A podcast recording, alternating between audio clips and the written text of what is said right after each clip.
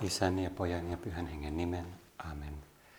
Herrani ja Jumalani, minä uskon lujasti, että sinä olet täällä, että näet minut, että kuulet minua. Palvon sinua syvästi kunnioittaen. Pyydän sinulta syntini anteeksi antamista ja armoa tehdä tämä rukoushetki hyödylliseksi. Perisynyt äitini, pyhä Joosef, isäni ja herrani, suojelusenkelini, rukoilkaa puolestani. Joulu on jo hyvin lähellä. Adventtiaika on edennyt vauhdilla ja voidaan pitää pieni mietiskelyhetki, rukoushetki Jumalan läsnäolossa täällä. Jeesus on läsnä meidän kanssa pyhässä eukaristiassa, pyhässä sakramentissa. Ja Jeesus on, Jeesuksen läsnäolo on meille suuri lahja.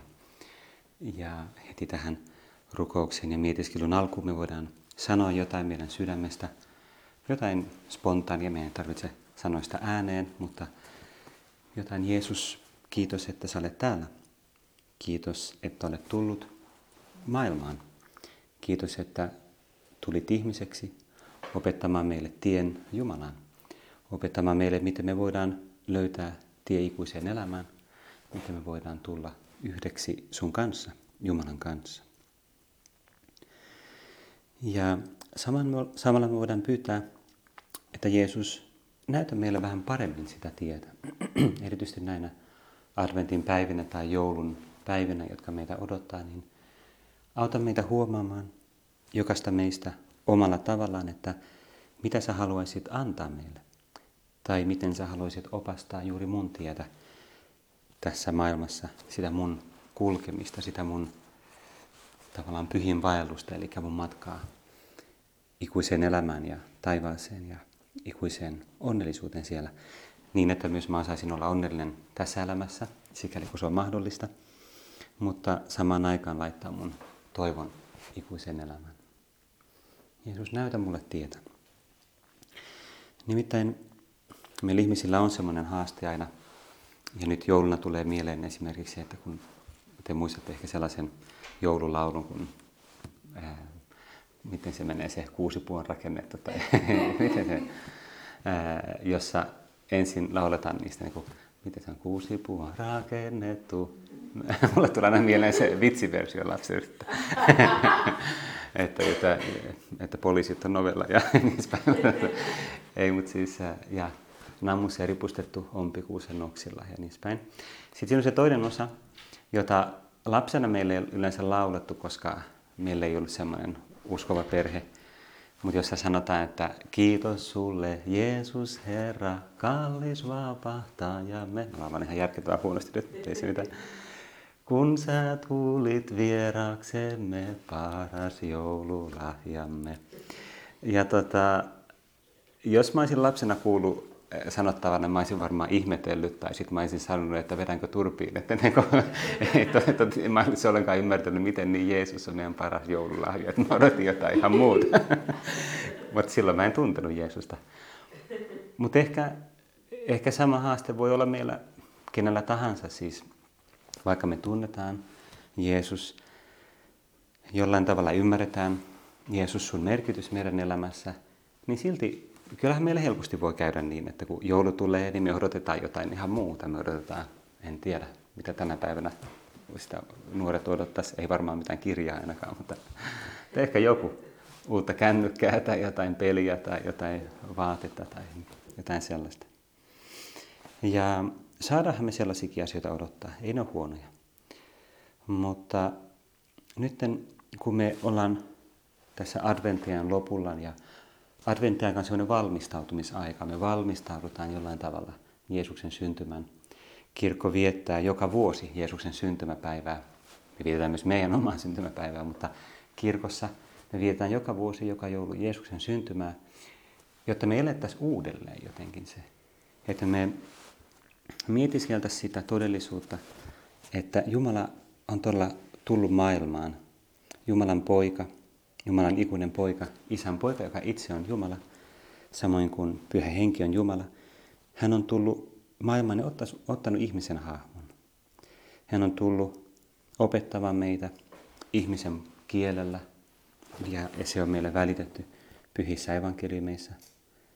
Ja Jeesus on tullut vapauttamaan meidät synnin vallasta pikkuhiljaa. Jeesus on tullut kutsumaan meidät iankaikkiseen elämään, jossa on sovittanut meidän synnit ristillä ja noussut kuolleista. Kaikki ne suuret asiat, mitä Jeesus on tullut tekemään, niin me muistellaan sitä ja erityisesti me ihmetellään sitä todellisuutta, että Jumala tulee ihmiseksi.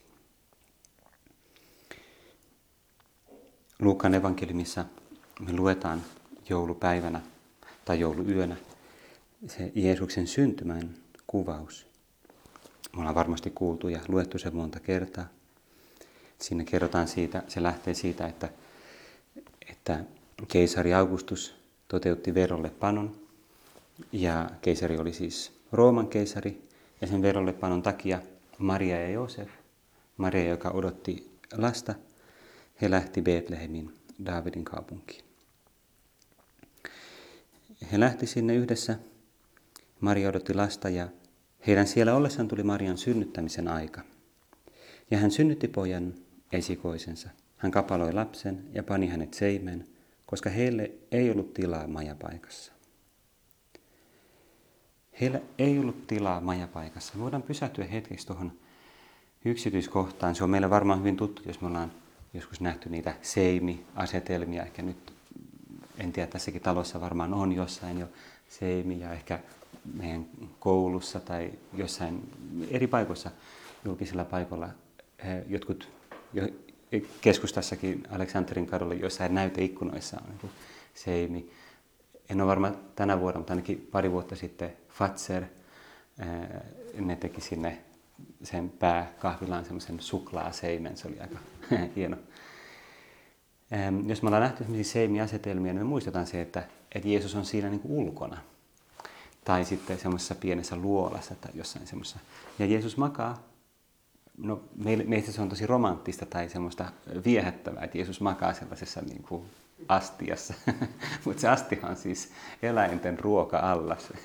Eli siis seimi tarkoittaa semmoista eläinten ruoka-allasta, että, että se on vähän niin kuin, en tiedä, mutta jos me yhtäkkiä joku, joku synnyttäisi, joku tulisi tänne synnyttää, etsitään hätäisesti joku amme tai joku vati tai jotain sinne, niin no pannaan se siihen niin kuin nukkumaan.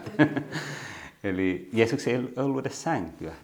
Ja Maria ja Joosef laittoi jotain varmaan niin kuin, äm, heiniä tai jotain sinne, niin kuin siinä kauniissa, toisessa paljon kauniimmassa joululaulussa, Heinillä härkien kaukalon. Siis sehän puhui siitä, Heinillä härkien kaukalon, eli härkien kaukalon on se seimi. Nukkuu lapsi vieton.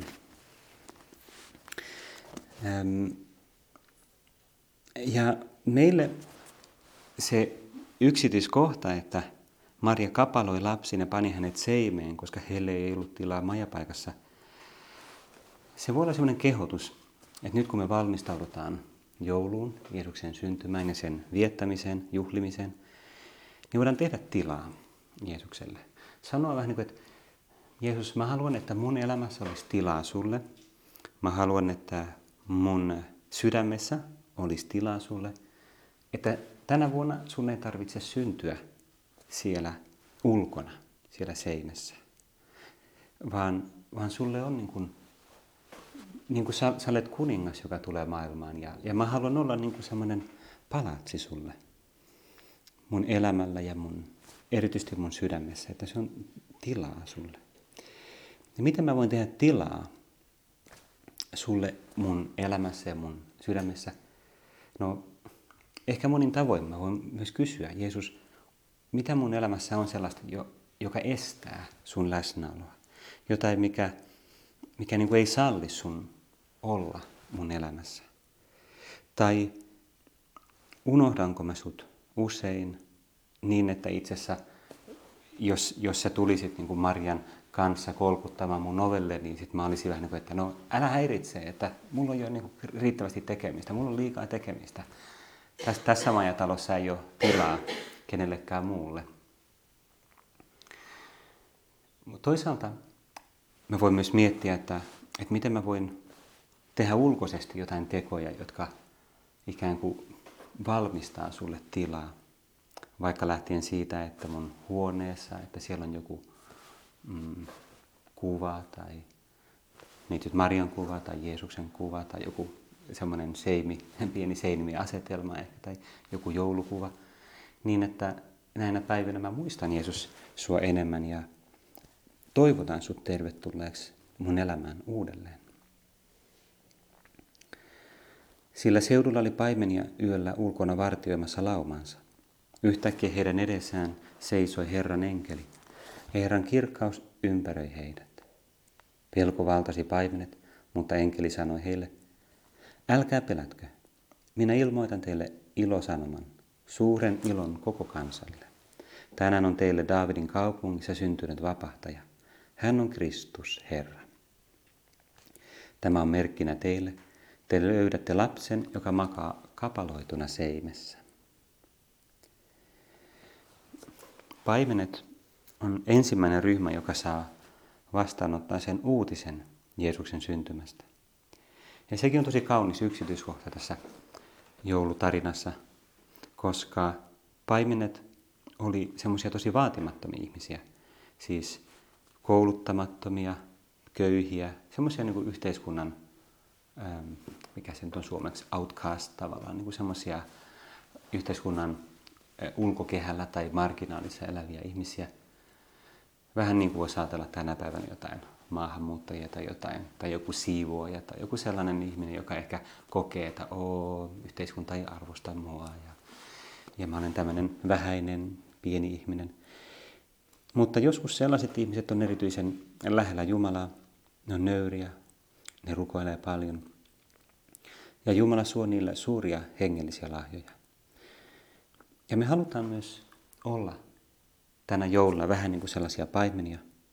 Ehkä me voidaan olla paimenia myös siinä mielessä, että ihmisiä, jotka huolehtii muista, niin kuin paimenet huolehtii lampaista, niin me ollaan ihmisiä, jotka ei koko ajan katso vaan niin sanotusti omaa napaansa, että mitä mulle kuuluu, mikä mua tekee mieli, mitä mun tekee mieli, mikä mua ärsyttää, mistä mä tykkään, että minä, minä, minä, vaan ajatella, no mitä tarpeita muilla ihmisillä on mun ympärillä, mun perheenjäsenillä, mun ystävillä ja muilla.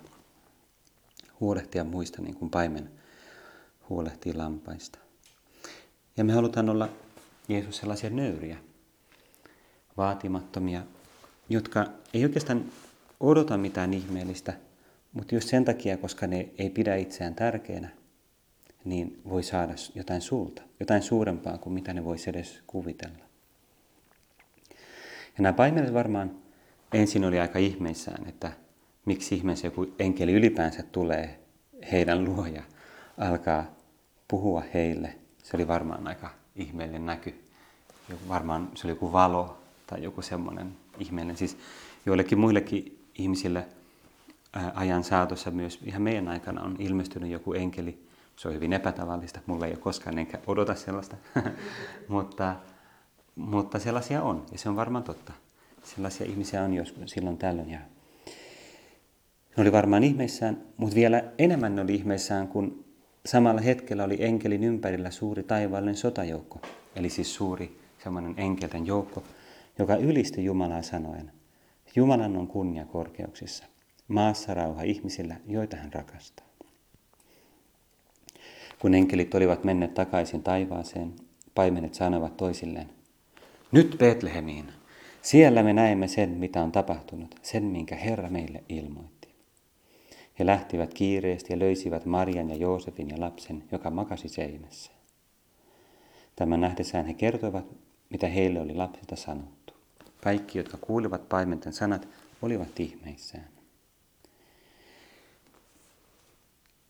Muistan jotain vuosia sitten, kun asuin Roomassa, meillä oli sellainen iso seimi siellä, sellainen, mitä iso se olisi ollut, pari-kolme metriä leveä ja semmoinen, semmoisessa syvennyksessä, tämmöisen niin olohuoneen nurkassa.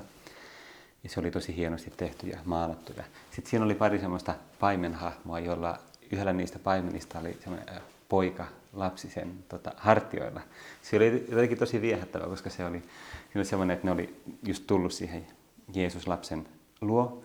Sitten se pojalla oli semmoiset tosi innostuneet kasvot, siis se oli ihan pikkuinen, muutaman sentin kokoinen tota, ää, eh, pikku olento, mutta se oli ihan siinä niin kuin kädet ojalla, sille wow, wow, Jeesus.